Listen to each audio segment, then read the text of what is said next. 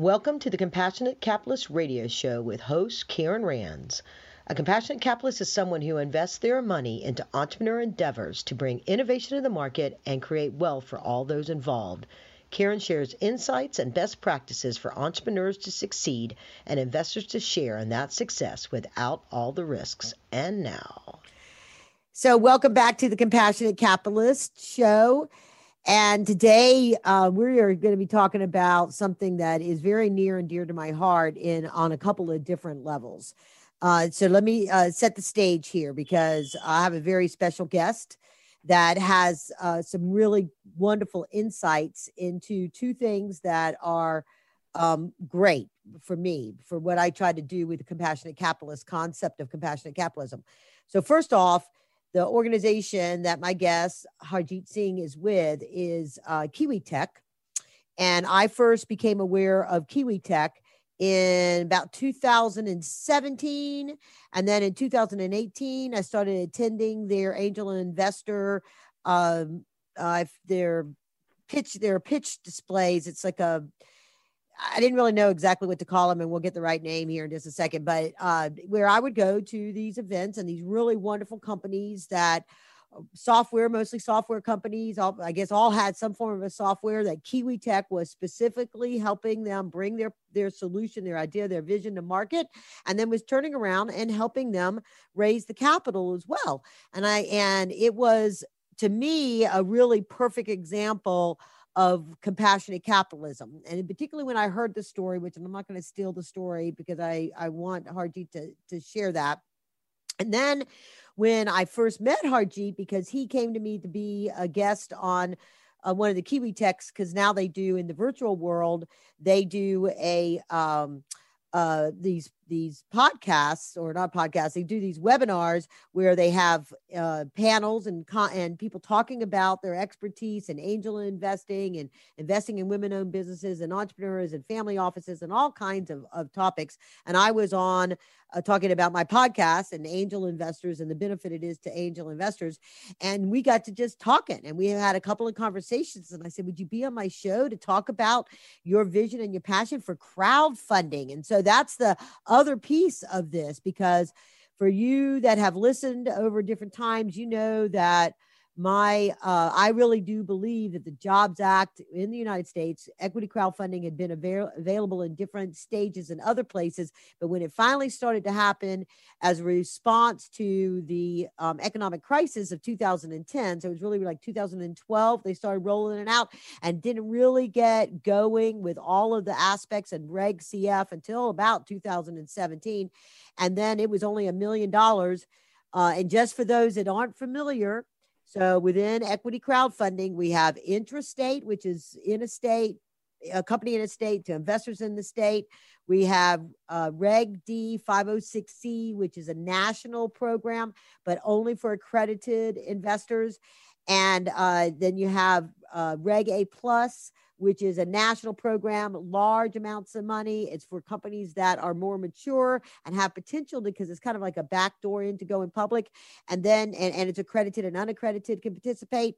And then you have Reg CF, Reg crowdfunding, which started out really as a response to re- reward based crowdfunding.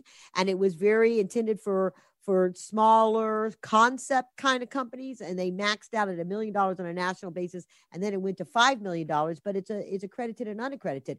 And so uh, three of those have the ability for the everyday people that have discretionary income to participate in one of the greatest ways to create wealth, which is to have a successful entrepreneur. And you get to share in that success when you invest in that crowdfunding. So we're going to unpack all of that and the great, big, bright future of what Kiwi Tech has to be able to um, really pull that whole ecosystem together and it's really very exciting but so first let me give you a little let me give you some more intro info so you not just my words, just let's just talk about what it's all about here, right? So, Kiwi Tech has a portfolio of over 300 tech startups across the US. That's a big number, folks.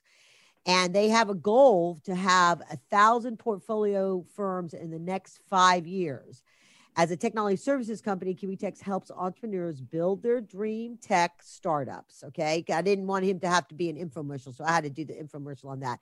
And Harjeet Singh, in particular, has 10 years of investment banking, private equity, venture capital, and trade finance experience.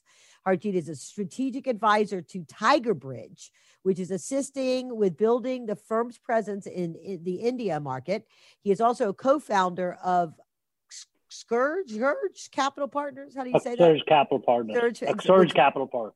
It, but it has an X on the front, so that was my challenge there. LSE, he is a managing director responsible for the company's business in North America and Asia, with a particular focus on cross-border India opportun- Indian opportunities. And specific to our conversation today, Harji manages corporate strategy for KiwiTech, and his responsibility is to raise capital as well as look for strategic acquisitions for KiwiTech and it's just really um, exciting all the things that he's putting into place and the roadmap that he is building. So officially welcome to the show harjeet. Thank you karen. Thank you for a great show and it was pleasure having you at our kiwi tech panel. Um, just wanted to correct you know kiwi tech is the largest tech for equity platform on the planet. You think about y combinator you think about 500 startups a lot of other accelerators which are basically investment based platforms where they physically put in capital in your uh, company and then they bring they they provide mentorship and bring other investors to your platform. Kiwi tech is little different. We do not invest physical capital in any company. What we do is you probably understand this karen like one of the biggest challenges in the startup ecosystem is building a product. Right product market fit, right? And one of the most expensive tools when you're building a company is development.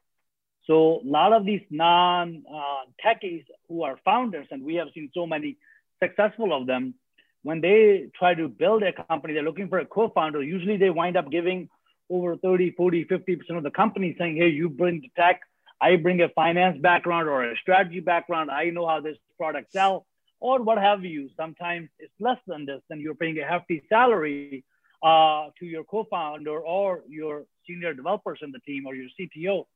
So Kiwi Tech solves this, right? So if you're looking, let's say, about a half a million dollars worth of development, we'll physically at a five million dollar, you know, just giving you an example, at a five million dollar valuation, yeah.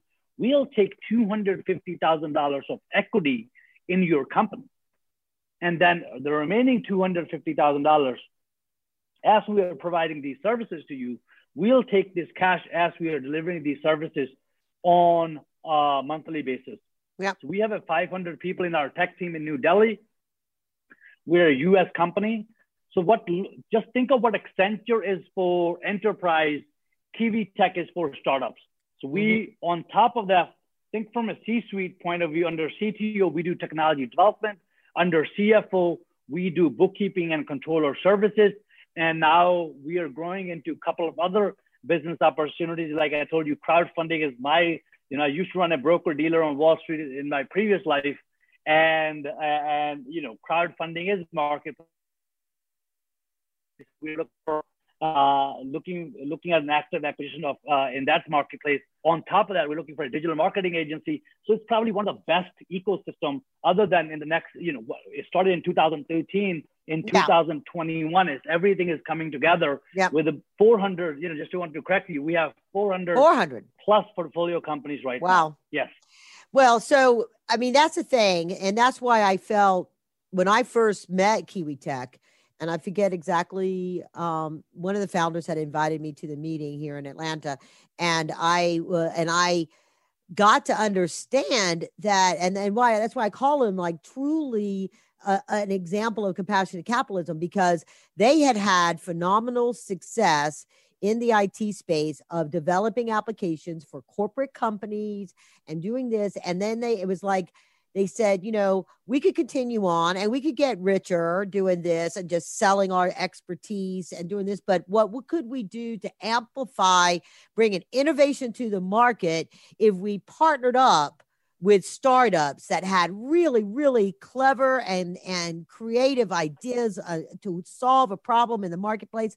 And i tell and and it's not sometimes it's not just startups. I've been in things where it's been a company that has been around. They've got a you know a couple million in revenue but then they decide that kiwi tech is going to be their partner because they're they're audit they're developing an app that is is takes their business from this point to this point if they you know integrated this app for their consumers or expanded into this whole other marketplace or they saw an inefficiency in their industry and they needed to create a software solution. And i've talked to these entrepreneurs and i'm like well why did why did you pick kiwi tech why did you pick kiwi tech and it all comes back to feeling that there there was a, a shared risk in this a shared gain in this and a true commitment to the, com- the company's success. And in fact, I had a client that I was working with, I'm a shareholder in, that I was, um, I was like, you're not ready for Kiwi Tech. You're, you know, I thought that they would be the who we would bring in once we kind of got to the next level of app with them. And he found Kiwi Tech on his own and I was like, all right, whatever Kiwi Tech, if Kiwi Tech gives you that rubber stamp of approval to take on this first phase of this, then you know we'll roll. And and we have and he they've been helping to get him ready to go to market. We've had some stops and starts with that. And then i have another company that i'm invested in. They found kiwi tech and they called me and said hey i think i saw you on something with kiwi tech what do you think of them? And he's going through the approval process. You guys have amped up your so the fact that you have 400 companies because i know from his perspective it's a rigorous approval process to to get through and get through that approval he was um, participated in watching the the um, webinar that I was on, you know, to get a better understanding. And I said, absolutely, you know, if if they approve you, that they because he has really struggled to find the right development team to get his solution to market, and I think that that Kiwi Tech is that group. So, you know, there's the mutual love thing on that. Um, so let's. But I wanted to I wanted to add one more thing here. See, a lot of these technology or founders, what they have code in Malaysia, Philippines, India, yeah. Eastern Europe. Kiwi Tech is one place where you have that code under one place, right? Secondly, once you come into the Kiwi Tech ecosystem, then what happens? You know, we had over we did over 100 events last year, right? So we had 43 demo days. So at each of these demo days, five to six companies pitch. You have anywhere from 30 to 50 to 100 investors who are attending these demo days, you get access to investors and professionals and people who are actually working in the field who can advise you on what you should build. Hey, maybe you can you want to build, build a UI UX experience the tool little differently. This is what exists in the market. So it eliminates a lot of you know duplicate. There might be a business model that might be different. You might want to build a B2B model, but there might be something that exists you might you might be wind up building when you partner with us a b2c model right? So that's that's that that's the whole whole thing right? In order for you when you're building a company as a founder you're so driven and thinks that this exists. But when you come to kiwi tech and you start ending uh, attending all of these events it's like you know you're getting education you're getting a mentorship and you're getting access to other resources that you might not have as a founder. Yeah absolutely Absolutely. And I think their model has even expanded so much under COVID, right? Because it was, you know, the the old model of and it'd be interesting to see what happens come 2022 because 2021 sort of you know who knows right but 2022 will they go back to the in-person piece because there's a, a, benefit of being able to follow up with the investors that are in the room and i can tell you this particularly when i've been to events of theirs in boston and new york the people in the room were real investors you know they fill the room with real investors but on these events because they'll have panels of VCs and and uh, and uh, family offices.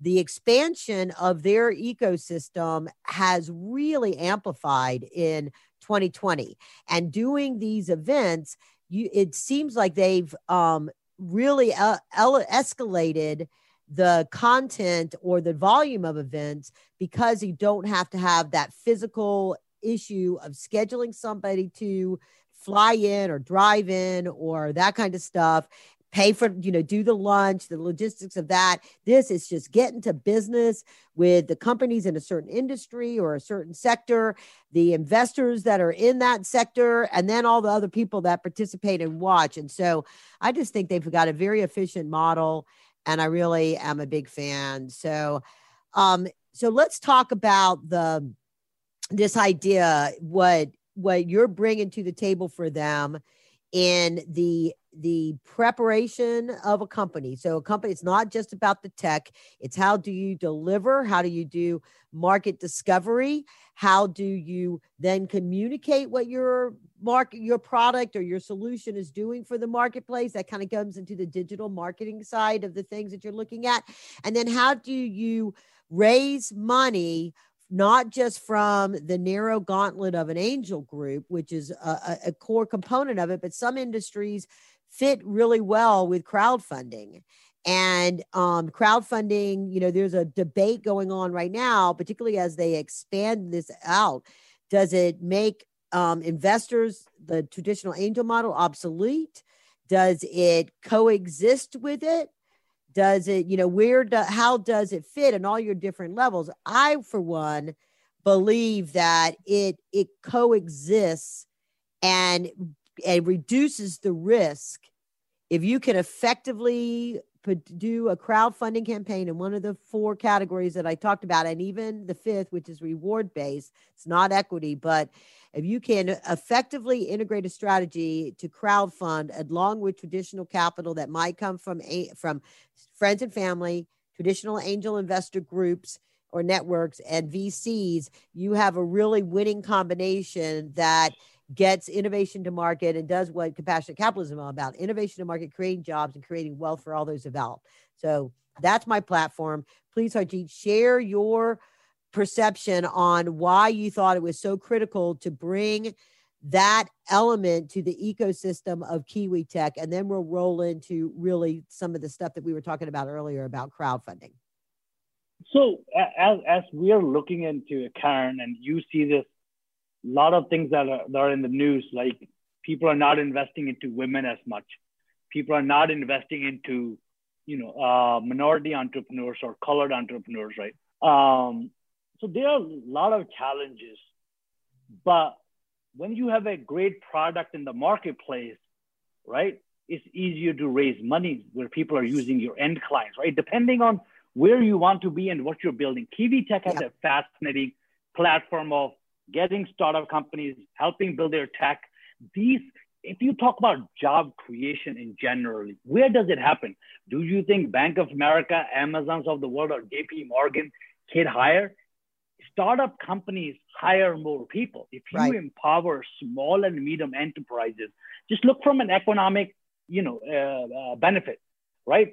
The amount of uh, jobs that the startup companies in, uh, create in the startup ecosystem, I don't think you can compare this into a larger landscape, right? If you empower those companies. Right. Two, if you want to, we have 400 companies, but once they come in, they usually have an angel investors. They already have uh, investors right. on board. Not everybody is going to raise money through a venture capital model, and not every exactly. company is investable because they're looking for a hockey stick growth, right? Mm-hmm. They're looking for some kind of attraction. If you if you look at a company seed funds, they won't even talk to you if you if you're not doing a million or two million dollars in revenue. Then a Series A would not even talk to you if you don't do three to five million dollars in revenue. Let's be honest, in private equity model and what have you, right? So every that that, that is traditional capitalism. But sometimes a company has angel investors just to build that product. Kiwi Tech companies like Kiwi Tech or others They'll help them build the technology, or some some founders will have their own tech teams. But now they have a product, or they have a tech, or they have a technology that they can sell. But they want to raise money, but they don't. They're not doing that type of revenue. But they have a fascinating idea. They have a fascinating invention. So, like you said, crowdfunding. Even if you look at how many companies successfully raised a million dollars. On the other hand, look, I'm sorry for going on the different routes.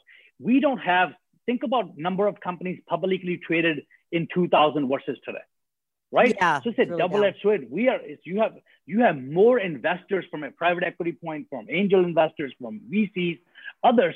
So it's, you have to create more opportunity for companies to go public. So even NASDAQ and New York Stock Exchange, they see this and major markets around the world see this problem.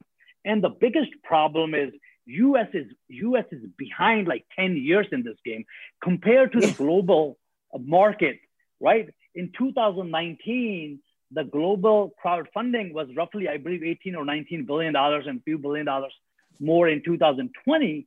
US, the United States of America, the biggest capital uh, wealth creation society in the on planet Earth, we were we did only half a billion dollars, right? yeah. So look at us. So I think what this does, crowdfunding enables these type of companies who have great ideas. They can't raise money traditionally, but they have great products. Is to raise money on a crowdfunding marketplace. Look at what happened to AgFunder, Republic, Startup Engines. These are success stories. Look how many companies are on those platforms. These are just to name a few. There's many of them. And there's an interesting platform by Maxim Group, which is a middle, you know, mid-sized boutique investment banking platform. They call it's called M West, right? And oh, I was talking sure. to them about interest, right? They have created a nice uh, platform. So Kiwi Tech has 400 different companies, and we think a lot of our companies, if they don't go the traditional angel venture capital round, we do out of 400 plus companies, we do have like close to 30 to 40 great companies, but we also have companies which have great products, which I think they can succeed. Crowdfunding becomes a great way. Another double-edged sword is Karen, as a society, as a race, there's a lot of prejudice, prejudice, discrimination, even on how much money you make. That allows you, if you're not an accredited investor, you don't make $250,000 for the past two years, and you're not going to make that next year. You can't invest into a lot of these opportunities. Right. And if you're a couple, it's about $300,000.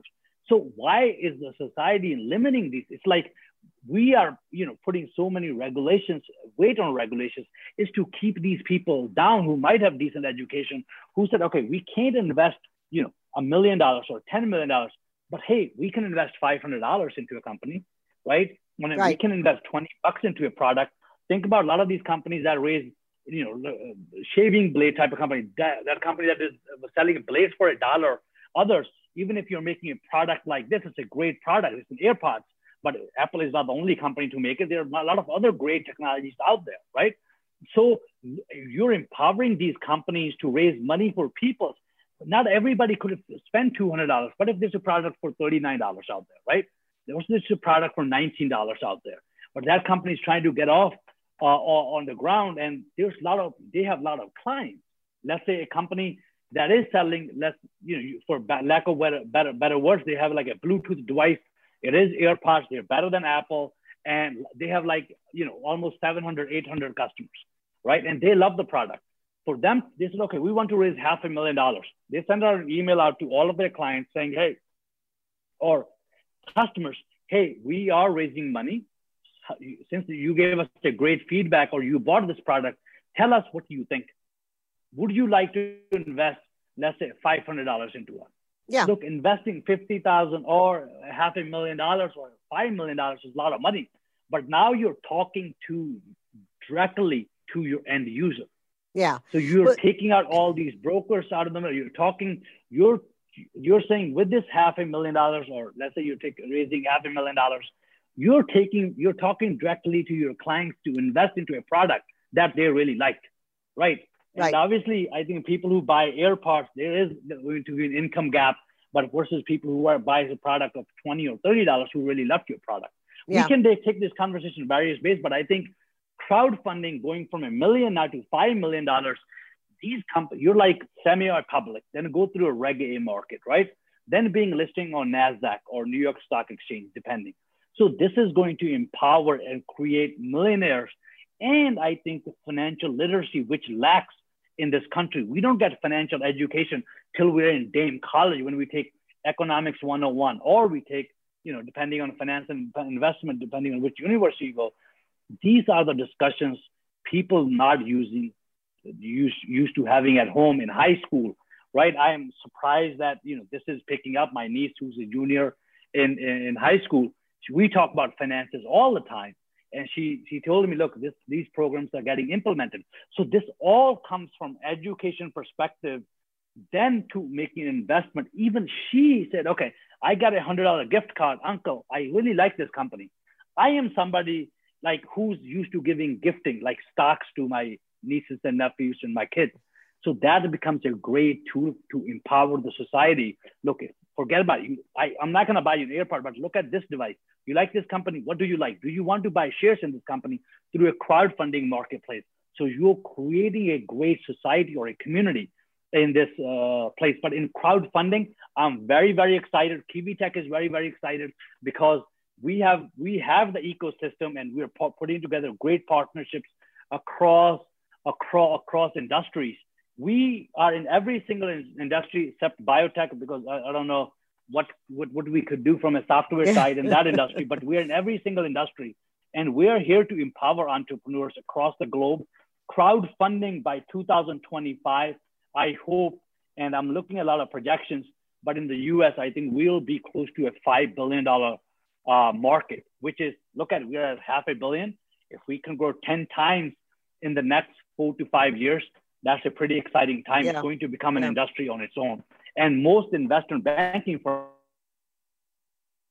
will serve other public engine and and uh, ag funder and Wefunder. There's so many of them that are there. I think they will they will definitely raise the profile of these companies. Yeah. Well, you know, and and just I should probably a caveat on this is that two things. First, absolutely, customers have always been the best source of way to grow your business uh, with revenue. But now, because of these different ways to crowdfund, you can reach out to them. And I have that conversation with entrepreneurs all the time is you reaching out to them to let them become shareholders in your company, but you must have the legal documents and the structure to be able to do that. You can't just take money from people based off of an email. That will come back and bite you in the you know what because you have to have it is a regula- regulated industry there are rules and regulations on how you solicit and general solicit and you need to be structured for that to be able to do that properly. Otherwise you'll get a little you'll get in trouble. Just like you know used to be the way was just who you knew. And angel investors would give you an entree into who you knew. You had to have a private placement memoranda unless the angel group gave you a term sheet though you don't use those really within the crowdfunding model but you still have to have a structure to be able to do that. You still have to have an offering document. You still have to be able to receive the capital. In some cases like on the 506c you have to be able to have an escrow agent to take the money and transfer that in the reg a plus. You just have to have um, a transfer agent just like a public company does to take your money and then report back to investors. So there are some rules so make sure you get the proper advice on that.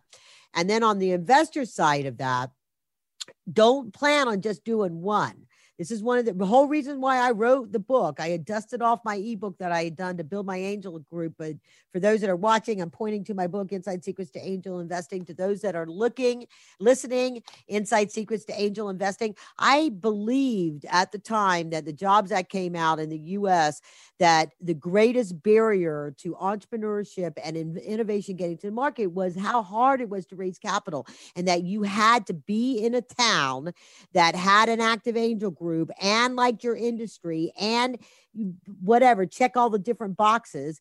And this whole idea that Harjeet has brought up is the idea of um, the bias that some investors have and the majority of angel investors at that time and still today were white male. And so if they had a bias on the color of your skin or this your sex then they would or how you dressed then it might they might you know it might inform their decision okay and so that has it's the statistics and the data has shown that when it comes to crowdfunding women and people of color are are ha- are much more successful in raising capital in a crowdfunding model than they are in the traditional model. And so, and part of that is they get the opportunity to tell their story.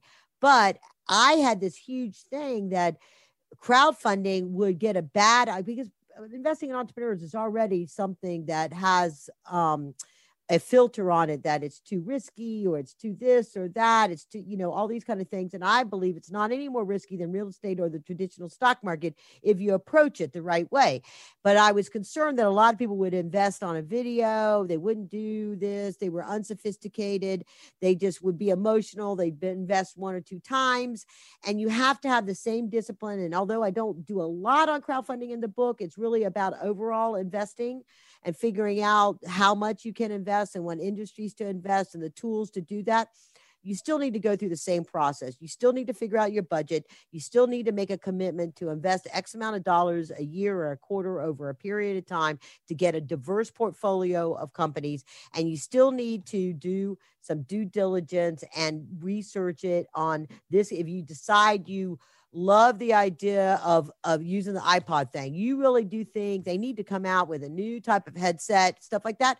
Well, chances are on all the different crowdfunding platforms, there might be a half a dozen ones that could compete against the earbuds. So go figure out which ones are the best ones and then you put your money in that. So once you find a product that you want to find a solution for a problem that you're experiencing or something you learn about in an industry or something like that, Go ahead and look and see who all is doing that in the crowdfunding and then decide is my minimum investment or 200 or my maximum a thousand? And I've got I can put a thousand in a quarter?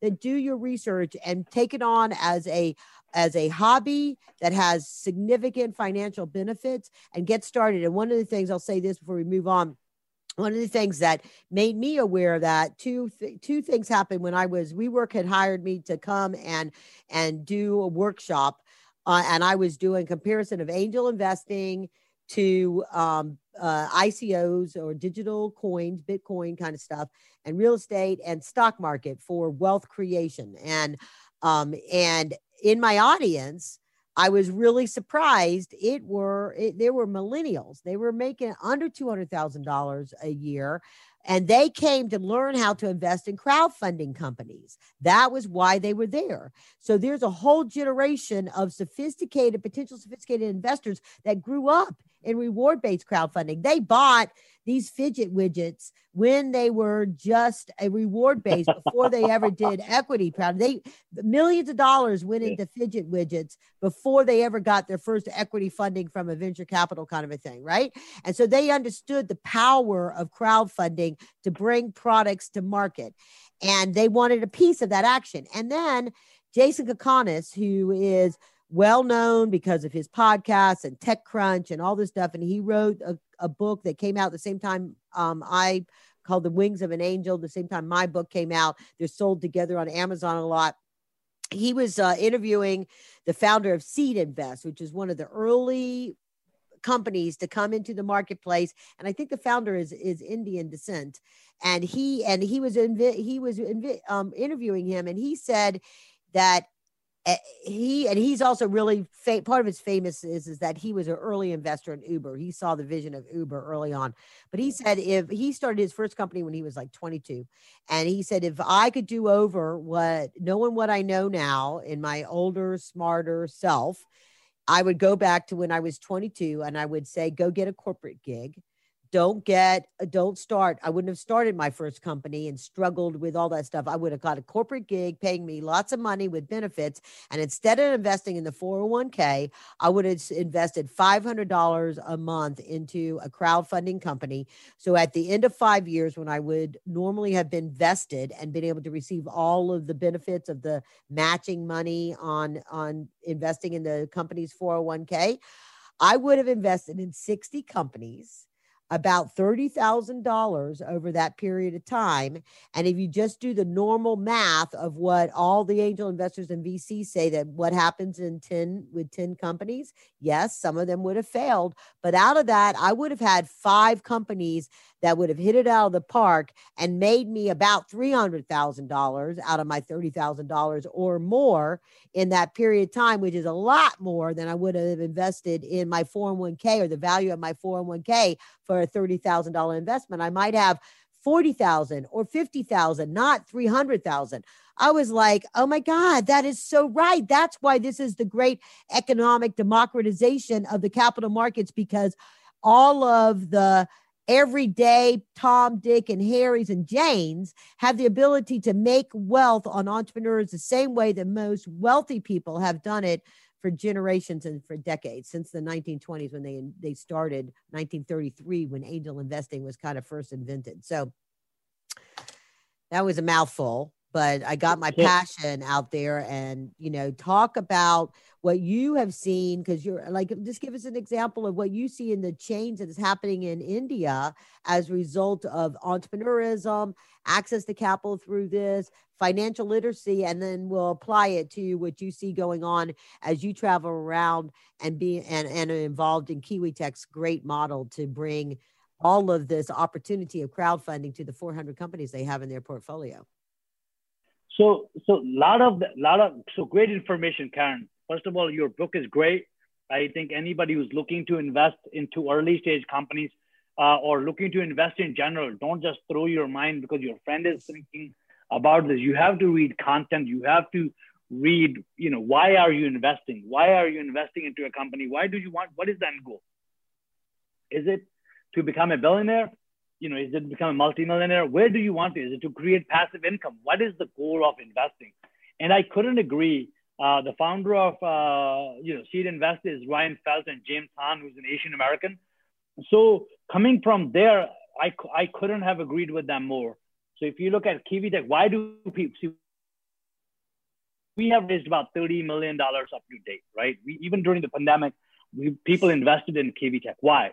Because we give them access to these companies. We give right. them access. Some of them invest in us, then they want to invest into those opportunities which are on portfolio because they see us. We had six exits so far, right? And we have companies which are tracking when we started working with them at eight and a half million dollar valuation. Now they're on their way to over a quarter billion dollar valuation, right? And some mm-hmm. were below, some are high, but that's our that's the power of, of an ecosystem. When you create what exactly do you want to create is, you know, our founders, Rakesh and Neil and Nita, who were son of an immigrant who came to yeah. America in 1949. Rakesh is the only one who ever held a corporate job in Oracle. His two siblings, they actually worked for Kiwi Tech and the fourth co-founder, Gurvinder, they had a, they built a BPO content company in their previous life. Then they see, okay, we want to invest in startups. So coming back to your example, they tried to, they looked at many options. They're like, okay, this is this is we if we just invest we are part of the problem. We want to create an ecosystem so we can empower people to invest into an ecosystem. That is the history of kiwi tech. You know the founders have a great exit in their previous company. So this is that was the formation of kiwi tech. What you just said is to empower other people to hey don't just invest in one company. If you, if you one two three four five might fail but if you invest in 10 great uh, companies maybe and and align yourself with other angel investor, other like-minded people, industry, uh, Pacific, if you're into health tech, fintech, or cryptocurrency, what have you. But then you drive your thought is exactly where do you want to invest in? That's how you create wealth. You have to allow yourself to be part of that innovation where a lot of like-minded and not so like-minded people are there are talking about disruptive ideas. Right. And and that's how cryptocurrency was born. That's how I'm sure the founders see, saw a lot of naysayers, even Kiwi Tech. And I am just, you know, I joined the company a couple of years ago, and this is probably the most exciting time in Kiwi Tech's history as we are growing. But if you want to invest, I like your advice. Look, you know, look at look at companies like Seed Invest, look at Republic, Wefunder, look at those companies with great products. Why are people are buying? If you are buying something, look at who's making that product. Where is it coming from? Why are you using that platform? That's how investing should. That's how you should invest, right? Rather than you're telling your friend who your buddy invested into some company, okay, I'm gonna throw a few thousand dollars or 15, 20, 25, 50,000 dollars, and you don't know anything about that business line, right? Right. To invest into and looking into deep why people are buying that product. Um, right. But you know, great hidden secrets in Karen's book, uh, Inside Secrets. Uh, I encourage you to buy it. And this is, you know, I, I read a lot of content. We uh, part of I'm on the board of Thai TIE New York. TIE is one of the largest uh, ecosystem of investing into startups. It started in 1990. They have over 3,000 angel investors on its platform. In New York, you know, we have we started with a few investments from 2015 16 we just invested close to $300000 into one of the startups and we're going to continue to do this uh, over a period of time. Um, but i like i like your advice karen on, on why how to invest into startups. Why should you invest? And an idea of wealth creation overall. Yeah. Well and then one of the things i always say is you know i think some the new midlife crisis isn't to go out and buy that fancy red sports car. It is to leave a good job that you're bored with and go start a company because you think it's going to be more exciting to start a company. Well, yes, it will be exciting to start a company, but it's a whole lot harder than you think it is based on your cushy exec job. And so you what you have to do is I believe that a better thing to do is to say take that instead of you know, and we'll get it's a whole other conversation about that. But unless you have a really, really, really breakthrough thing, or you just, you know, like to work more hours for less money uh, for a while until you, you know, get there, take your extra capital, figure out how to carve it out, and go get your passion from the passion of the company, the compassion, and become a capitalist by investing in those companies. The other definition of compassionate capitalism. So one of the things I want your perspective, Harjeet, on because you come from an, an, investment banking, a Wall Street banker, and there had there has always been sort of this this, you know, I don't want to really, I don't know the exact term, but there's a um, a hierarchy of perception that investor bankers and Wall Street is where all the money's at. They even a lot of times don't, you know, it's, it's like a hierarchy. VCs think angel investors are lesser than the VCs. Angel investors thinks friends and family, and Wall Street thinks we're all the cats meow, right? So going from that and and i mentioned at the very beginning at the top of, of the podcast this resistance that a lot of traditional angels have against companies that might bring in a block of crowdfunding. And that's one thing when when you raise money under reg cf and stuff usually it's done in a block so they have one voting power. It's not a lot of individual people that are have invested 500 it's it comes in as a block just like an angel group might come in as a block um, talk about what you see within from your Wall Street background, and is there a changing tide of um, how the perception of, of the value of crowdfunding and the company that might come in through um, the back door of coming in through a, a plus versus a traditional going public model that is, you know, very complicated, a very the whole value proposition is much different you know it's uh, talk a little bit from your perspective on what you see happening in the marketplace and the and the shifts in attitudes and actual access. But you, you see a lot of the business model even in wall street is changing right? I'm sorry about the noise. I'm in india so cars are passing by. I'm sitting close to the door. You're okay. Uh, but in, in terms of uh, where we are so you see wall street business model they have to shift right? The margins on on, on, typical trading in bonds and equities have shrunk tremendously. Second, on the investment banking side of business, the fees on M&A versus companies going public. How many companies you saw last year and up until they direct listing, right? Because they don't want to pay the middleman. They don't want to pay Wall Street firms all of this capital.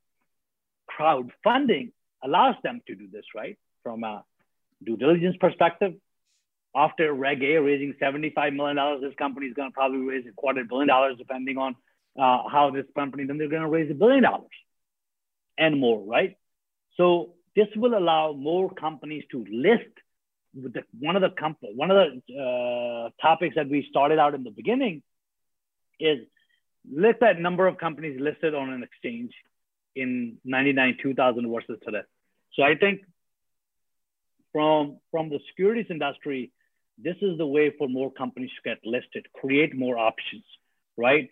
The bigger companies are getting bigger and bigger. And I think this will allow more companies to get funded as well. So crowdfunding, putting on my Wall Street hat is actually good for investment banking, is good for Wall Street because there's more companies looking to raise capital. And I think great companies who are able to survive the Reg A plus and beyond will be able to raise a lot more money and become successful companies.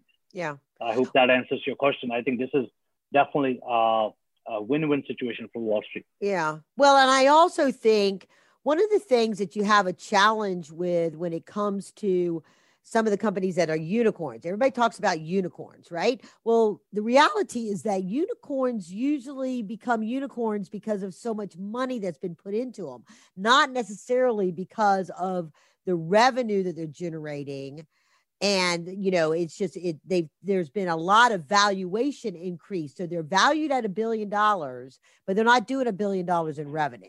They're not you know they're far away from doing that. You know one of the uh, snapchat is probably one of the classic you know like what up with that? You know what i mean? They didn't know what their revenue model was when they had a billion dollar valuation and they went public right? And so the investors that jump onto it after the fact they struggle because the the market was the the value was overinflated and immediately took a nosedive. And so, you know, that happens a lot with those kind of companies where when a company gets there, and that's when companies get there, they get angel investing and then VCs come in and then bigger VCs, and they're growing in this tech model, trying to get to that hockey stick of revenue and potential and then you know the push to exit. And that's you know drives them to go public. So they're in they're the people that made money on it were those investors that drove that valuation and then they get to exit out at that higher you know i bought it at 25 cents and it goes public at $25 and look at my big return on investment.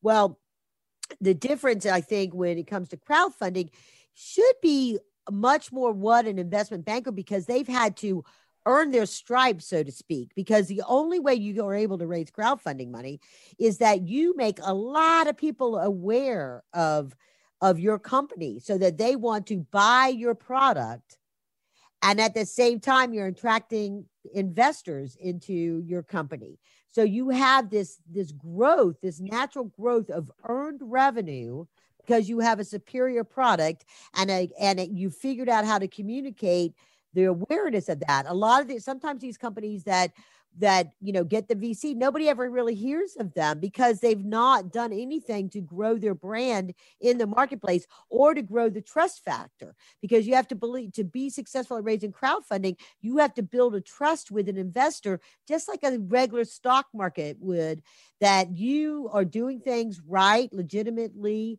You've got the data that shows what your business model is. You've been vetted and validated in the marketplace you know, and you've got a trust factor that you do with your investor that surpasses surpass because you're not going to sit across the table and be able to convince an investor to invest in you like you can in a traditional angel investor and VC model. You have to earn the trust of those investors that are never going to see you they're never going to, other than maybe in a video or something like that, they're never going to actually reach out and touch you. It's much more like a stock market. So you've got to have the homework that you've done to be successful in that.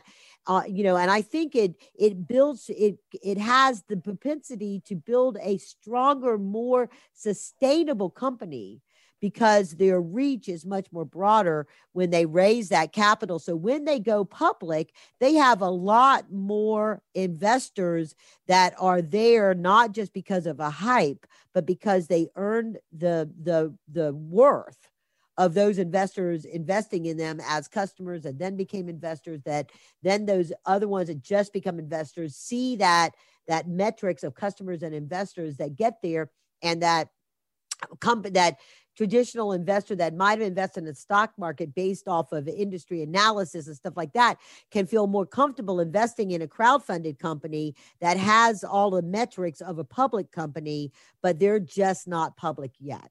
And so you've got that uptight potential. So I think that it's when we look back in the five years that you were talking about, and we're doing five billion in all the different levels of crowdfunding, that it's going to be much stronger companies in the marketplace as a result of having raised money that way.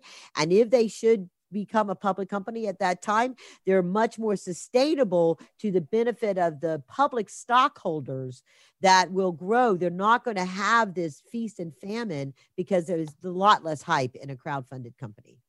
Do you agree? So, so I, I, I think, look, I'll give you two examples. Look at WhatsApp. WhatsApp was bought at $19 billion with zero revenue, right? Because Facebook saw that as a bigger threat to their revenue model. Yeah, they needed it Second for competitive to get to competitive because they were getting their their lunch was getting eaten on other things. Their messenger was yeah, absolutely. Second is a company that we're currently dealing with is Clubhouse, yeah. which is a competitor of Twitter. Yeah, Adio Twitter. So they might get bought, bought by billions of dollars, and and I think you know, coming from your point of view, yeah, these companies haven't defined. It's all about they're using data to build this model. Coming back to crowdfunding these investors, these customers turned investors are biggest, their brand ambassadors. For example, look at a company that might have, you know, 10,000 clients, but let's say 3,000 investors have 3,000 of those customers turned entrepreneurs, invested $10 in that company, right? At, at, a, at a, you know, simple case, it could be 500, but let's just use $10 as an example. What happens? These are 3,000 of your brand ambassadors. Yeah. Right. Who's going to talk about all of these clients? As these companies scale, not only they're making money, their valuation is growing. Guess what happens? Have you ever, I don't know if earlier when you, you know, from your background, if you met, you know, stockbrokers or bankers or angel investors, when they talk about, hey, I made this great bet in this company. Yeah. I invested through crowdfunding $10 he's able to talk about this in, in larger, you know, larger crowds and pound in his chest. What a great investment, right? So I think with these these type of concept from crowdfunding going forward, they'll have a lot more brand ambassadors, and yeah. which will only build brand equity and, yeah. and sustainable business models. Yeah, uh, you know, those are my thoughts, and I only think is coming back to traditional venture capital models. Not every company is going to be backed by venture capital, private equity, or family offices. Everybody, I think, crowdfunding is one of those things when where you're open to if you if you're having if you think and if you can raise money at a higher valuation compared to what the angel investors or the VCs or the private equity uh, will value at the end of the day. Yeah. So this yeah. is a, it's a win-win situation situation for people who never had access to that company, and two for those entrepreneurs who wasn't who weren't valued the right way. Right, right.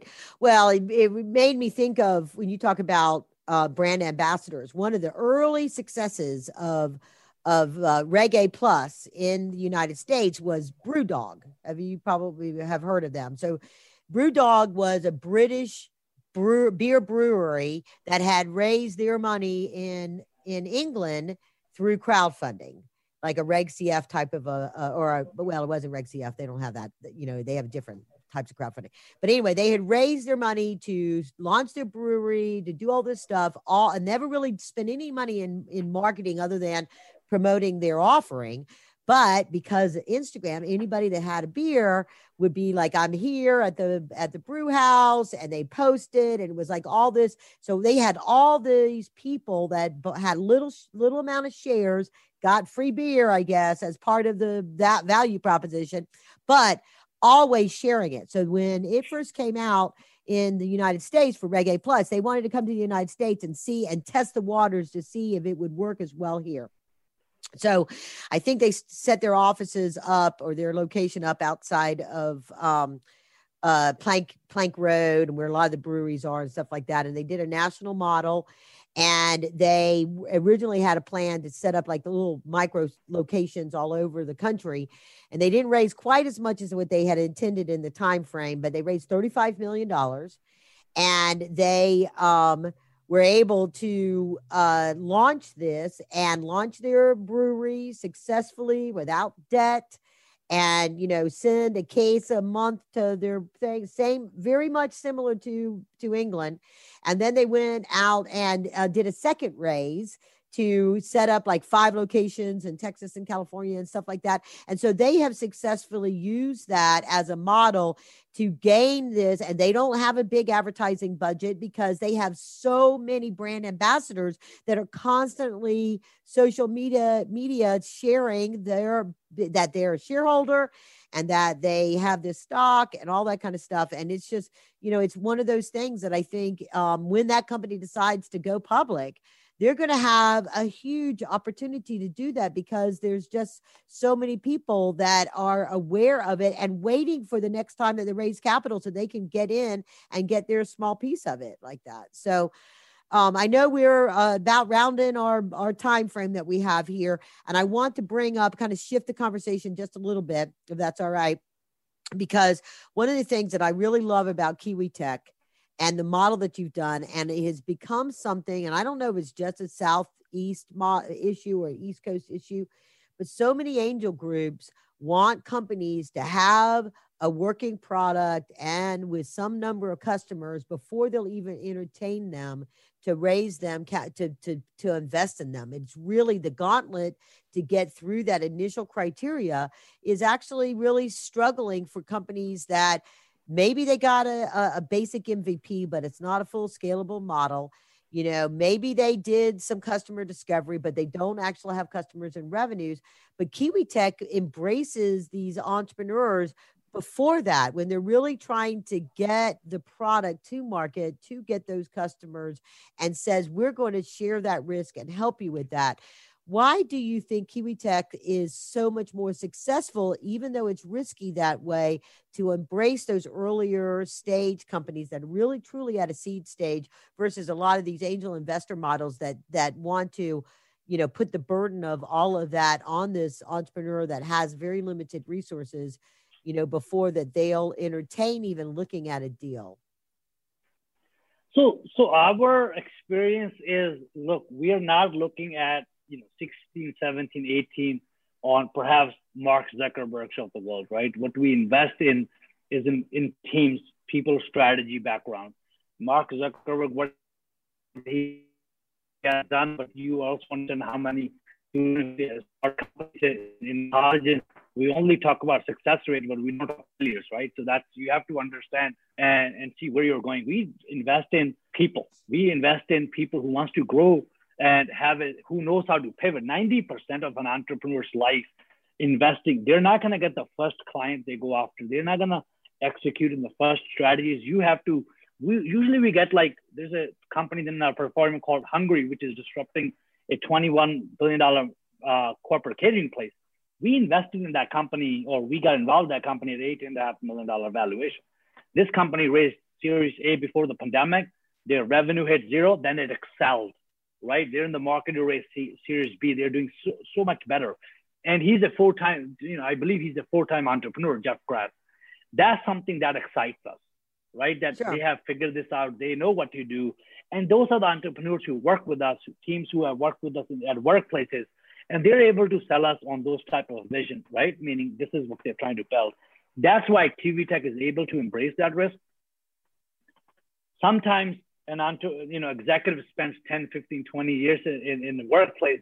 Then he wants to build a company. Something sometimes they want to spend five, six, seven years before they want to launch something. Our job, if we believe in that idea, right, is obviously we do our own due diligence, which is like an angel type like uh, due diligence and we see where this company might go. And we want to empower entrepreneurs. We, want, we don't want to be a roadblock in these entrepreneurs. We want to give them wings so they can fly, right? So that's, I talk about empowerment over and over. Um, I, I, think a lot of, I over, over 20 or 25% of our portfolio is out of women, more than 25% are women and minority based founders. So this is we are making a difference in this marketplace already. Yes. And I think the best is yet to come because now, you know, we know a lot of these angel investors across the country. That's how we came across you. They're sharing their deal flow with us and helping us. Hey, why don't you work with this company? This is a great idea for you. What do you think about this? Now they're involved with our ecosystem. And I hope, you know, the blessings keep on coming and Kiwi Tech keeps on growing because this is definitely an exciting time for Kiwi Tech. Yes, absolutely. And so for those folks listening, kiwitech.com, right? It's just a straight up name K I W I T E C H.com is how you go find all about that. And you look there, you can see the events. They've got how to apply. They've got all kinds of. Um, it's great, and and I think all of the prior webinars and things are available on the website as well, right? Absolutely. We do about 100 events a year. You can look at all of these things. Angel, why do we do angel panels? Because this is where angels from Harvard to beyond to Baylor, the top tiers, they come and tell them what they're investing in, who their top, it's a direct context. You come to us, we'll put you in touch with a lot of these angel groups. Our job, we do not, we're not a banking firm. We not talk, take cut of any investment money you raise from our, our platform. Our only job is to create the largest startup ecosystem to empower you so you can build a great company. Yes. Okay. I thank you so much for taking time, getting to a place in India that you could participate in this. I, I really appreciate it. I'm looking forward to to meeting you and your journeys through back into America and uh, meeting you face to face. You know, uh, breaking some bread together. And uh, any final comments you'd like to share before we wrap? If you have a dream, build it. Don't hold back. This is probably the best time in history to become an entrepreneur. And if capital is stopping you from building a company, that means you're not trying hard enough. Please, if you have an idea, think about it, meet people. This, this world is worth making a better place, but it also needs your contribution. So please don't have, don't, don't stay back. Don't stay on the sidelines. Come and participate and help us build a better planet together. Thank ah, you with that, onwards and upwards. Thank you so much, Harjeet. Thank you, Karen. Have a good one. Thank you for listening to the Compassionate Capitalist Podcast Radio, where we encourage individual investment in entrepreneurs to create generational wealth and best practices for small businesses to succeed. Help us spread the word about compassionate capitalism by sharing this podcast with your friends and colleagues. The Compassionate Capitalist podcast is available on most podcast platforms, including iTunes, Apple Podcasts, TuneIn, Stitcher, Google Podcasts, and many more. In production for over 10 years, there are over 180 episodes available for your listening and educational pleasure. With over 130,000 downloads, this podcast is rapidly becoming the top podcast for investors and entrepreneurs to get the information they need to create generational wealth through entrepreneurism. This podcast is brought to you by the Business Power Tools, which offers an online collaborative environment for leadership teams to prepare business plans, marketing strategies, financial modeling needed to attract capital and scale a business. Also, Lendio as a entrepreneurs resource portal providing access to dozens of lenders offering short-term and long-term debt to help business owners manage their financial cash flow and growth capital needs.